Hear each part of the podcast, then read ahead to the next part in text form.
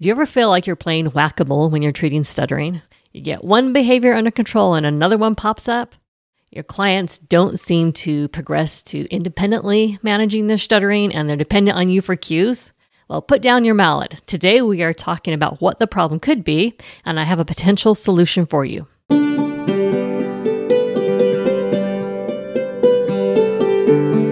Welcome to the Mindful SLP, the show that explores simple but powerful therapy techniques for optimal outcomes. I'm Denise Stratton, a pediatric speech language pathologist of 30 years. I'm closer to the end of my career than the beginning, and along the way, I've worked long and hard to become a better therapist. Join me, and I'll do my best to make your journey smoother. I found the best therapy comes from employing simple techniques with a generous helping of mindfulness. Joining me in the conversation is Dan, my technical wizard and office manager. Welcome back. Today we're going to be talking about a step in stuttering therapy that often gets overlooked. Last time we were talking about dancing the Macarena on an iceberg, treating all those underlying conditions before you can actually address stuttering. We're going to continue with the case history. After you had wrapped up all these underlying issues that this client had, what'd you do next? First, I want to tell you a story that has to do with this. So, I have mentioned before that I took voice lessons and I got a whole lot better. So much better, in fact, that I thought I could sing a song at my mother's wedding. I had sung at recital, I did really well, but her wedding was outside, and I didn't realize how different my voice would sound if it wasn't reflecting back to me. There were no walls around me, and I didn't really have time to practice. My accompanist was late because of traffic, and so people were gathering by the time she got there. I was like, oh, I can't practice now. I mean, I practiced this song the whole day long inside mm-hmm. inside the house. Yep. And I nailed it inside. I got in front of those people. I started singing, and my voice was just like disappearing into the wind. It was so terrifying. And it was a train wreck. It was a total train wreck. But here's the thing I knew I sounded bad. I didn't know where I was messing up. I didn't know which note I was off on. I just knew it, it was horrible and I couldn't bring it back because I didn't know where I was messing up. Mm-hmm. So contrast that with a recital I had a few months later I opened my mouth. The first note I was flat on. I knew I was flat. I said to the pianist, let me start over. We started over and it went great. So, what does this have to do with treating stuttering? Well, people who stutter know they stutter. If they didn't, it would be cluttering, which we'll talk about in a later podcast. Usually, anxiety about how they sound is a part of the disorder. So, we might come to the conclusion that, of course, they know what words or sounds they're stuttering on because they're anxious about it. They know they're stuttering. Mm-hmm. But actually, they might have no clue. Really? Mm-hmm. Just like I had no clue what notes I was messing up on. You just knew you were messing up. I know you didn't know where it was. That yeah. makes sense. And then my anxiety it just played starts... into it, and it just snowballed yeah. until I was like, "Please, just let this song be over, so I can go sit down." Sorry, mom. but most of the training I have had centered on these few steps. You help the child identify their speech helpers. Mm-hmm. You know, mm-hmm. you've got your lips, you've got your tongue, and things can get messed up if those don't work correctly. So let's know where our speech helpers are. Mm-hmm. And practicing how to mitigate the stutter, things like soft contact, easy onsets, some negative practice to remove fear and discomfort.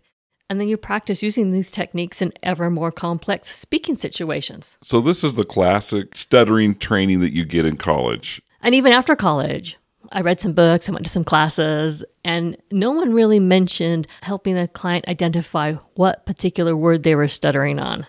So, when it came to treating school aged clients who stutter, mm-hmm. I mean, this approach never really worked for me. I never really felt confident in it. I was great with preschool stuttering, that's sort of a different ball game. But it turns out I wasn't confident because I was missing this really important piece.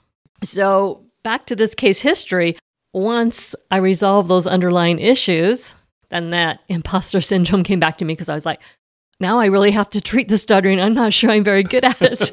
I was good at those other things. Yeah. But I was so fortunate. I was going through a magazine that I get from the Stuttering Foundation. They have products in there. My eyes lighted on this book, and something in me was like, that's the book you need. And that goes back to our other episode where we talked about just listening. So I ordered that book right away Treating the School Aged Child Who Stutters by Carl W. Dell Jr. It is fantastic. We'll have a link to that in the show notes, of course. So, in this book, he addresses different severities of stuttering mm-hmm. and how to work with each group, ongoing diagnosis, unemotional ways to talk about it. It is full of tons of valuable information. But what I really want to talk about is the steps that he describes in helping the child just identify what word they stuttered on. Because there's a huge gap, or there can be a huge gap, I should say. I've had some clients who this is pretty easy and they could go on to other steps. But for this particular client, She really had to struggle to get to the point where she could recognize just where the problem was starting. She could even recognize what word she stuttered on. It was like a hole in her mind, in her, in her memory. It was like, I know I stuttered, but I have no idea where. I don't know what word I messed up. If she were to say, I will want an apple, Mhm. and I would say, Oh, I think you bounced a little bit on one of those words. Can you tell me what word it was? She would have no idea. She would have no clue. Ah, How can you fix something if you don't know where it's happening? exactly. How can you stop and modify a stutter if you don't know where it's happening? Right. Because that's what we teach them to do. We teach them to modify a stutter into an easier stutter. They Okay. can't do that. And that's why some clients fail to become independent. They might be hit and miss here and there and figure out how to modify a few, but you can't really become integrated if they don't know where it's happening. In this book, Treating the School Age Child Who Stutters, Carl Dell talks about several steps to help the child learn where they're actually having the stuttering problem. Now, there's a lot of steps here. There are a ton of them. We can't go through them all. You'd get bored. I'm going to talk about a few of those, but I just want you to know that he has a lot of focus on where and helping the child identify where, both in themselves and in you as the clinician, more than how. So you're really helping the child notice where you stuttered as a clinician or where the child stuttered. A lot of time is spent on that before you move to how. And that and we sense. tend to skip to the how, just Right. straight to the how. okay, give us an example. What's one of the steps? So, as the clinician, you stutter, and then you might say, Oh, I was a little bouncy there. Do you know what word I bounced on? Just like that. And they might identify it or they might not. Okay. If they don't, then you might do it again, or you might record yourself and play the recording again because they just aren't tuned into hearing that. It takes some repetition to learn that skill. That makes sense. And then you might play a game where you identify each other's disfluencies. So after you've done it for yourself, then the child can get more comfortable with you saying, Oh, I noticed that you bounced a little mm-hmm. bit there. Do you remember what word you bounced on? It, that sounds very simple and is very simple, but he takes it in such nice little incremental steps. I've actually got 10 steps listed here, and I was like, Oh, we can't read all 10 of those. Really, you just need to get the book. But what is really interesting, I think, is after you get through a lot of this where the stutter happens, he has a couple of techniques that I hadn't been introduced to before on how to reduce the number of repetitions a child has or the length of the prolongations because you want to reduce the severity of the stutter. Uh huh. So, for example, you might have them count how many times you bounced. Ba ba ba ba ba ball. Oh, wow. That's definitely one where they have to go back and listen to it. Yeah, you could record that. it. Right. And then you make them in charge of how many repetitions you make. They have to hold up three or four or five fingers or 10 if they want Mm-hmm. to. And you have to bounce that many times. Oh, you, the clinician, have Yes. to bounce that many times. Because then Uh-huh. once they can do that, then you can turn it around and say, okay, now I'm going to tell you how many times to bounce. And then every once in a while, you can put in zero. Mm, So they're learning mhm. to control, oh, I can do zero bounces. Okay. And the same thing with prolongations. How many seconds are you going to hold the sound out? And then they get to practice holding it out and really feeling in control of the stutter. And then sometimes you'll do, you know, zero. You're not going to prolong the sound at all. I see. Okay. So. I thought that was just a brilliant clinical strategy. wow. That does sound like a good book. Now, that's just a sample of a few things. One other thing that Carl Dell writes in the book is sample dialogue. Like, this is how you can talk to the child about it in a way that's just very non threatening and very matter of fact. Boy, that's helpful, I bet. I thought I was kind of good about talking to kids about their stuttering in a non threatening way, but his dialogue is just so masterful. It's just so good. You read it and you can picture yourself. Oh, I can picture myself saying this to the child. And And that helps them relax and do it. well, it's Brilliant. just, um, yeah, I can't even describe it. It's just really good. It's really masterful writing. So just get the book. you know, let me just read Yeah. some of what this dialogue is, and then you'll get an idea of how good it is instead of me just going on and on. This is a little sample where he says, first, we must make the child aware of his fluency. So we're going to focus attention on that they can be fluent a lot of the time. So the SLP says, okay, now let's do some work. Let me have all the toys over here. Now see if you can say just what I say. The car is red. The child says, it's red. That's not what I said. Listen again. The car is red. Can you say that? The child says, the car is red. That's right. The car is red. Did you bounce on any of those words? And the child says, no. So then the child gets the red car. Now the SLP says, now say this the kangaroo has a long tail. The child says, the kangaroo has a long tail. And the SLP says, say it again, but put your hand over your mouth so you can feel how you said it. Feel your lips moving and your jaw and tongue. They're feeling how they can be fluent.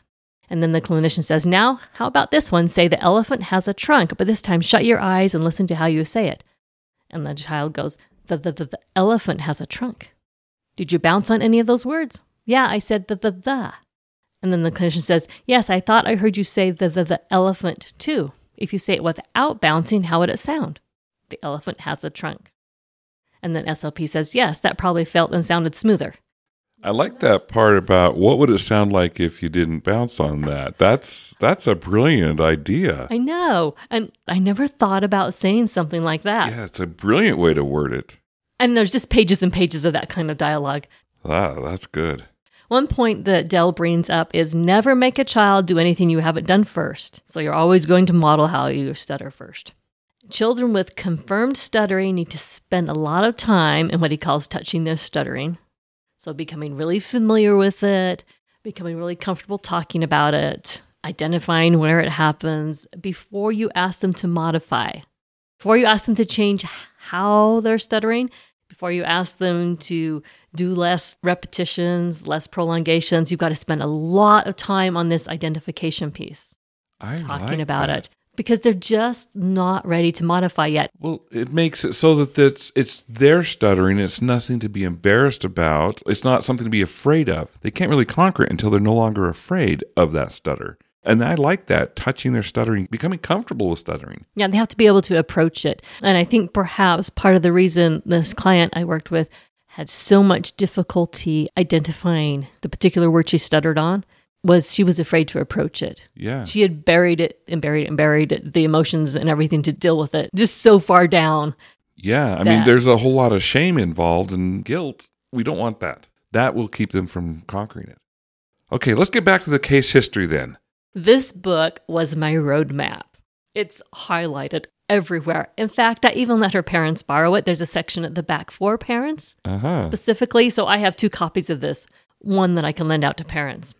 And actually, I think it's so well written that parents could read the clinician stuff too and sort of get how to talk about stuttering.